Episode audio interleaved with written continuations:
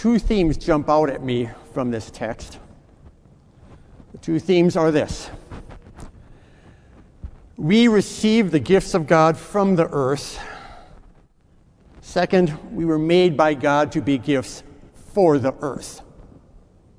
We were made from the earth, for the earth, you might say. The text opens by noting that Adam is made from the dust of the ground. There's a tight connection here, a play on words. Adam is made from the Adamah.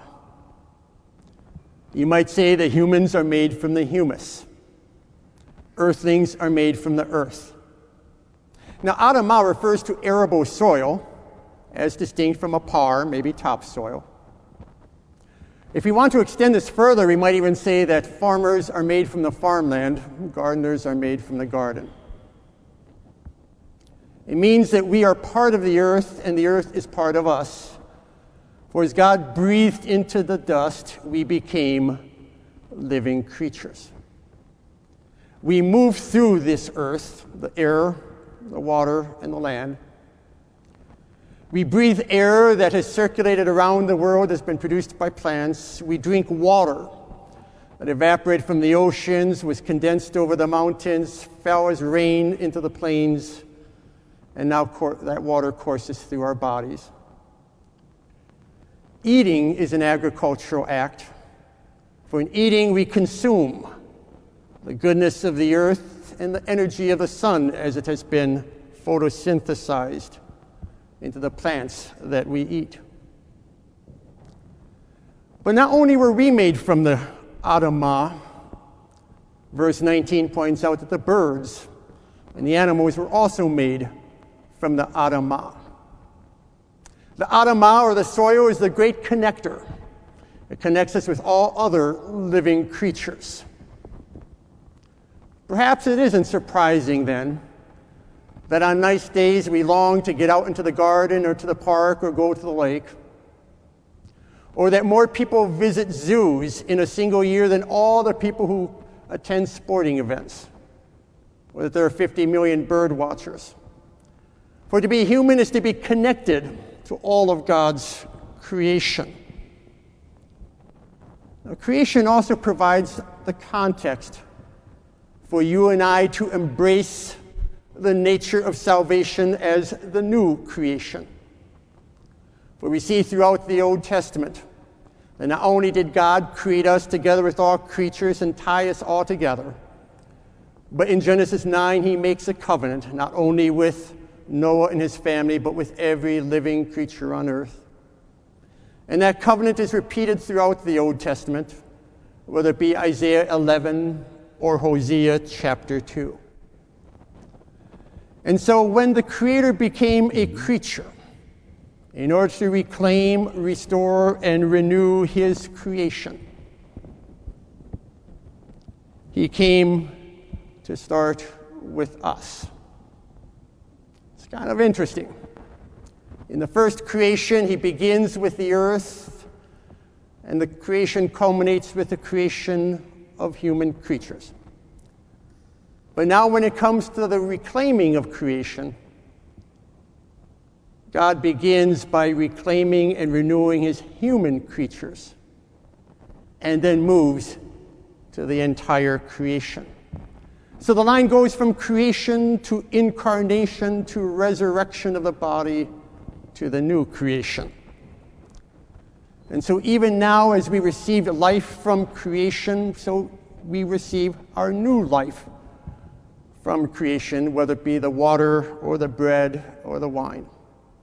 As God breathed life into dust, so on the last day, He will once again breathe life into the dust of our bodies that we might become new creatures. The connection continues. For as our bodies are raised from the last day, our resurrected bodies will bring with them all of creation, according to Romans 8. We receive life and the gifts of God from creation we are also, though, created to be gifts for the earth. The passages immediately before verse 7 highlight the point that there were no shrubs in the field, no plants on the earth, because there was no human person to tend them. After God created Adam, he puts him in the garden for a purpose to tend it and to keep it. You almost might wonder if what, the reason God created us, the purpose for which God created us, was to attend to his earth. Now, to work it, you have the word avad, to cultivate, to work it, although it also can mean to serve. I'm kind of intrigued by that because perhaps it suggests that we are not masters of the earth in the sense of being able to cause it to be fruitful or bountiful. It's God's word of blessing that brings about the fruitfulness of the earth. And perhaps Avad, to serve the earth, recognizes our dependence upon God's blessing that brings the fruitfulness of the earth. And similarly, the second word, shamar, to guard or to keep or to preserve or to protect, likewise recognizes that our task is to, in some ways, stay out of the way and allow God's earth to produce the bounty that He intended it to produce. But here too we can see a line of connection from Genesis 2:15 to Matthew 28. We have what some would call the first great commission and the second great commission. In the first great commission, God enlisted us to be his co-workers, his co-creators, you might say, with regard to the creation in which we now live.